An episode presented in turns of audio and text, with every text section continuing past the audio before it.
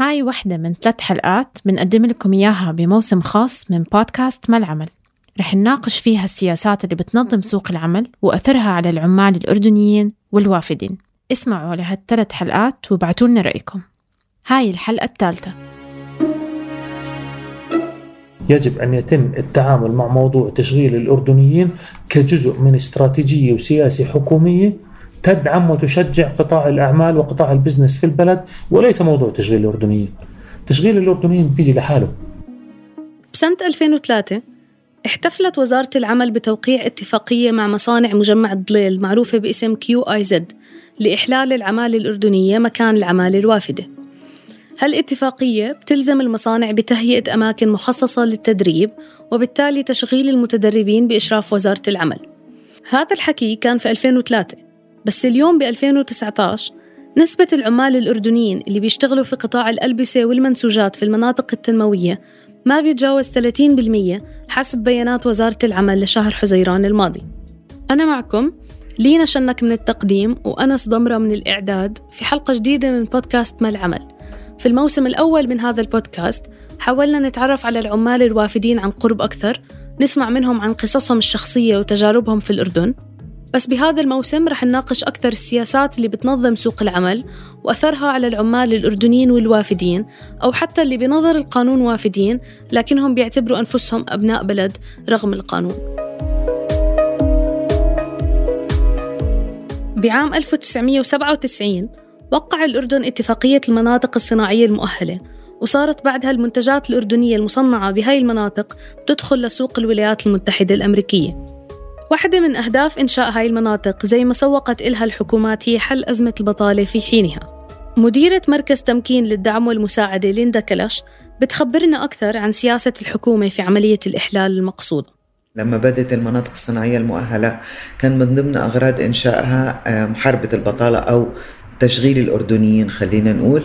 بالبداية كان 67% من العمال الأردنيين، هلأ انقلبت، يعني صارت أكثر من 75% من العمال غير أردنيين، والنسبة الباقية من 20 ل 25% هي الأردنيين المجبرين أصحاب العمل على تعيينهم.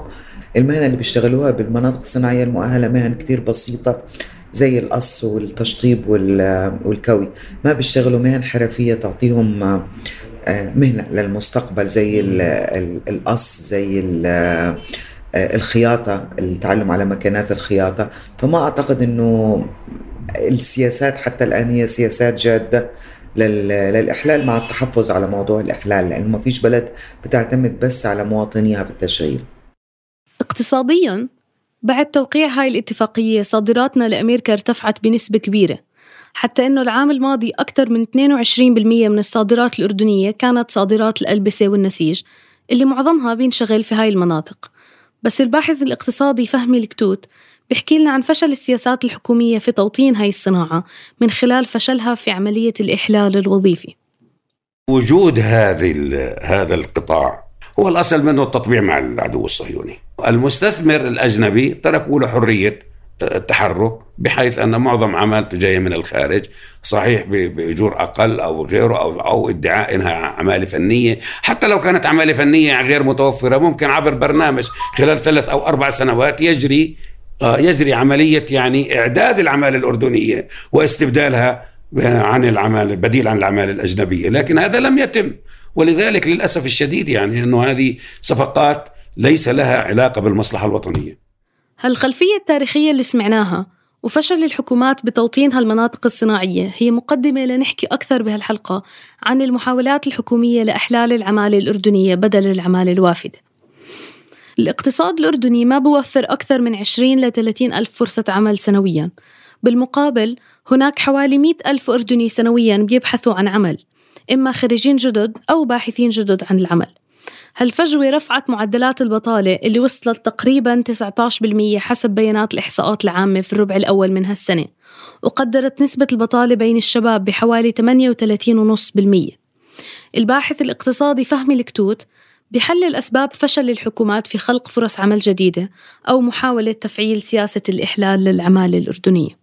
لابد من إعادة النظر في السياسات الاقتصادية ومراجعة الوضع الاقتصادي حتى يصبح هذا الاقتصاد هو اقتصاد يعني قادر على توفير فرص عمل. وهذا يحتاج إلى تحفيز الاقتصاد الأردني غير ممكن في ظل النهج والسياسات السائدة حاليا.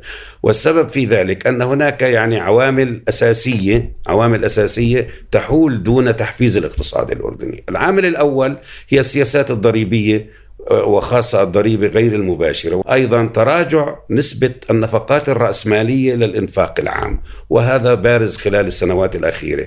نسبة النفقات الرأسمالية لا تتجاوز 11% من إجمالي الإنفاق العام، علما أن هذه النسبة كانت تصل من 30 إلى نحو 20%، فتراجعها بهذا الشكل الكبير جدا أصبحت هذه النسبة لا تشكل يعني أي قيمة لدفع الاقتصاد الأردني وتحقيق نمو اقتصادي، بل بالعكس يعني هي يكاد أن توفر ترميم البنية التحتية.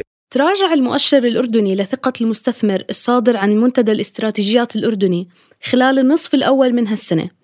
وصلت نسبة المستثمرين اللي بيعتبروا أن الأردن بيئة استثمارية مشجعة ل 21% فقط. وواحدة من أهم أسباب انخفاض هالمؤشر هو تكلفة التشغيل وقلة الأيدي العاملة. مدير عام غرفة صناعة الأردن الدكتور ماهر المحروق بيحاول يربط بين أزمة تشغيل الأردنيين وبيئة الأعمال في الأردن، وبيعرفها على أنها نتيجة للسياسات الاقتصادية للحكومات. التعامل باستمرار مع قضية التشغيل والعمالة الأردنية كأنها قضية مفصولة عن كل القضايا الأخرى في نطاق بيئة العمل، هذا أكبر خطأ قاتل. هذه لا تفصل عن قضية الضريبة ولا عن قضية الاستثمار ولا عن قضية التصدير ولا البيئة ولا الصحة ولا التفتيش. عندنا بطالة 19%، عندنا كارثة، يلا نشتغلهم. وين بدك تشغلهم؟ وين؟ يعني ما هو مشان تشغلهم لازم يكون في مؤسسات قادرة على استيعابهم. حتى المؤسسات تكون قادرة على استيعابهم لازم هاي المؤسسات يتوفر لها شغلات كثيرة. من جهته بيعتبر الخبير الاقتصادي خالد الزبيدي أنه التدخلات الحكومية فيما يتعلق بعملية الإحلال الوظيفي هي عرقلة للاقتصاد الوطني، وبيشرح لنا وجهة نظره أكثر في الدقائق التالية. الحكومة يفترض ملاش علاقة لا بالأردنة ولا بشيء. أنا صاحب عمل بدي مصالحي، لازم العامل الأردني يقنعني أنه هو بفيدني وأنا بفيده، ما بفيدني بجيب غيره. بتعرقل الاقتصاد في الحالة هاي. الأساس أن تسن قوانين إنه العامل لازم يدفع عنه الضمان وينعمل له تأمين صحي ويلتزموا بالحد الأدنى من الأجور. إذا قدروا يطبقوا هاي الشغلات حتى يطبقها على غير الأردني، ساعتها بيقبل على الأردني. عرفت ليش بدي أعطي أنا العامل الأردني أكثر من العامل المصري أو السوري؟ شو على رأسه ريشي يعني؟ بدي إنتاج. ليش الأردنيين لما يشتغلوا بالخليج وبأمريكا وبأوروبا بيكونوا محل احترام؟ معناته الشاب بيقدر يشتغل، زبط له قوانين تحميه وتوفر له بيئة صح وضمانات صح. كمان ليندا كلاش بتتفق مع الزبيدي فيما يتعلق بالأجور، وبتحكي لنا أنه الحد الأدنى للأجور بين الأردنيين والوافدين في الأردن يمكن كان السبب بتفضيل المستثمرين للعمال المهاجرين. من سنة 2012 عن تعديل الحد الأدنى للأجور من 150 ل 190 تم استثناء العمال المهاجرين لأول مرة من الحد الأدنى للأجور وبقي على 150. حتى سنة 2017 لما تم تعديله ل 220 بقي العمال المهاجرين على 150. إذن صاحب العمل رح يفضل العامل ذو الأجر المتدني ورح يلجأ للعامل المهاجر بالدرجة الأولى. كمان تصنيف المهن، عندنا في مهن مصنفة على أنها مهن مغلقة للأردنيين فقط، مغلقة يعمل فيها الأردنيين فقط. رح نلاقي من ضمن المهن حراس العمارات، لكن عندنا إحنا بالأردن تقريبا حراس العمارات كلهم مصريين. هذا دليل كمان على التخبط فيما يتعلق بالمهن المغلقة أو المهن المفتوحة. بتشير المهن المغلقة في الأردن ل19 مجال تمنع فيهم وزارة العمل إصدار تصاريح استقدام للعمالة الوافدة، وبتبرر الوزارة إغلاق هاي المهن بكتاب منشور على موقعها الإلكتروني بسعي الحكومة لحل مشكلة البطالة والفقر في الأردن وإحلال العمالة الأردنية محل الوافدة تدريجياً من خلال تأهيل العمال الأردنيين على هالمهن. مؤسسة التدريب المهني هي مؤسسة حكومية بترأس مجلس إدارتها وزير العمل، وبتقدم برامج للإعداد المهني وبرامج لرفع كفاءة العمال في سوق العمل. التقينا بهشام حبيبة وهو صاحب مصنع حلويات حبيبة، وحكى لنا عن تجربتهم في المصنع في توظيف خريجي التدريب المهني والصعوبات اللي بيواجهها كمستثمر لما يطلب عمال وافدين. عمالنا بنطلب من التدريب المهني عمالة بزيادة، المفروض إحنا حاجتنا 5، نطلب من 30 ل40 واحد متدربين. 50 وال40 متدرب يثبت منهم من 4 ل5 فقط، وبنتعب عليهم 6 شهور. وبعد التدريب نعطيه راتب 300 دينار مباشرة بعد ال6 شهور، وبالإضافة لذلك ضمان اجتماعي وتأمين صحي بدون جدوى. بعد ما تدربه 6 شهور بصير يقول لك أنا بديش أكمل عندك، مش حابب أكمل عندك، أنتو شغلكم كذا، في فرصة عندي أفضل. بنفس الوقت بيواجه هشام حبيبة صعوبات لما يطلب من وزارة العمل استقدام عمالة جديدة وافدة. أنا صلي مقدم على استقدام ما يقارب 6 شهور، من 6 شهور لحد الآن لم أرى أي جواب من وزارة العمل. موظفي بيراجع بالأسبوع من مرة إلى 4 مرات بلا جدوى، اليوم بكرة، اللجنة ما اجتمعتش، اللجنة راحت، اللجنة اجت، الوزير تغير، مدير عام الوزارة تغير. هذا الردود المطروحة. بتشير التقديرات الأردنية حول حجم العمالة الوافدة لوجود حوالي 1,000,000 عامل وافد بالمقارنة مع ما يقارب 400,000 عاطل عن العمل. لكن الباحث الاقتصادي فهمي الكتوت بيحكي لنا عن الوصفة اللي ممكن الحكومة تعملها ليكون في فعلياً إحلال تدريجي للعمالة الأردنية مكان العمالة الوافدة.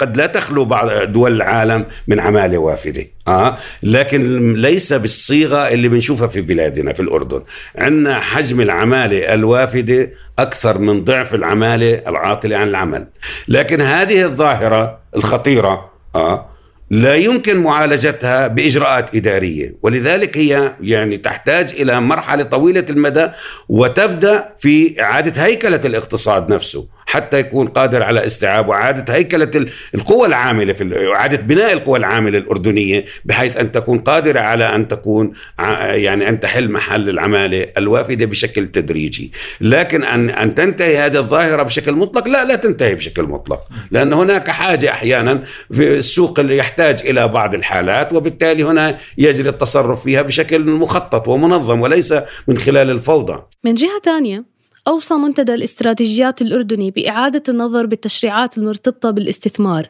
حتى نستعيد ثقة المستثمر بعد صدور نتائج الجولة الخامسة لمسح ثقة المستثمرين في الأردن، واللي بتصدر عن المنتدى بشكل دوري. نتائج استطلاع ثقة المستثمر أظهرت انخفاض بمقدار 7 نقاط، وبالتالي أوصى المنتدى بإجراء مراجعة شاملة لكل القوانين والأنظمة والتعليمات وأي تشريعات مرتبطة بالاستثمار في الأردن، والبحث في آلية تيسير الأعمال التجارية والعمل على حلها وتسهيلها.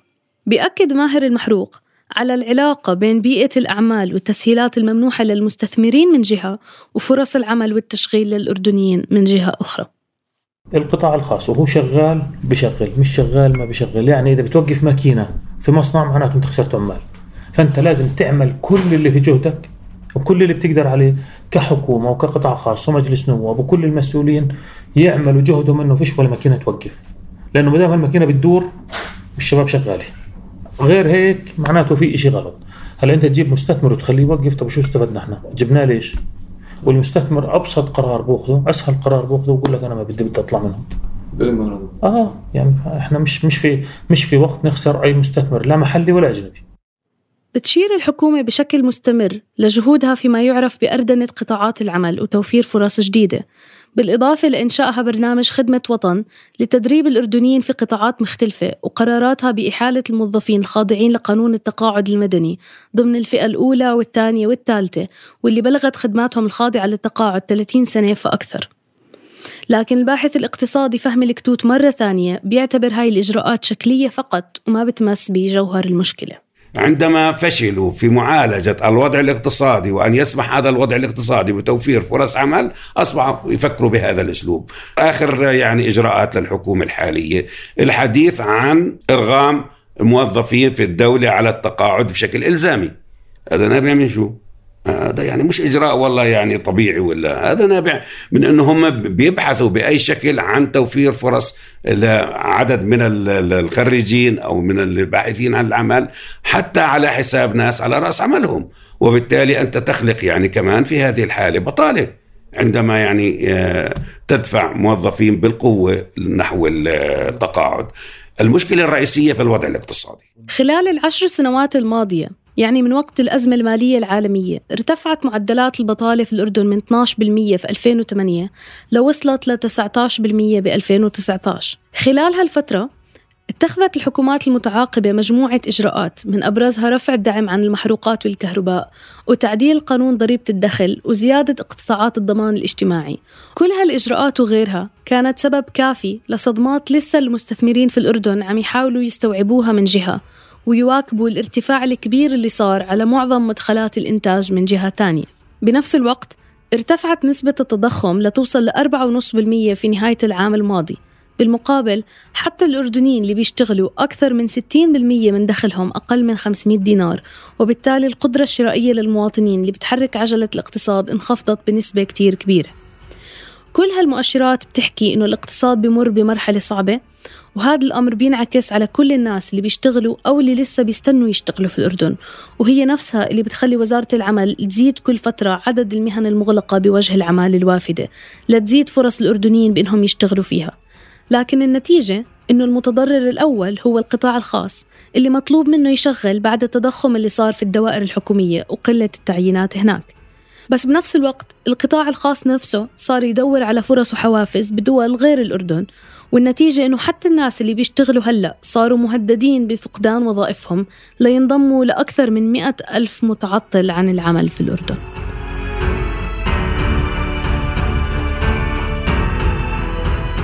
كنت معكم لينا شنك من التقديم، وأنس ضمرة من الإعداد، تيسير قباني من هندسة الصوت، وصبرين طه من التحرير. تابعونا على فيسبوك وتويتر لتستمعوا لباقي حلقات برنامج ما العمل من إنتاج منصة صوت.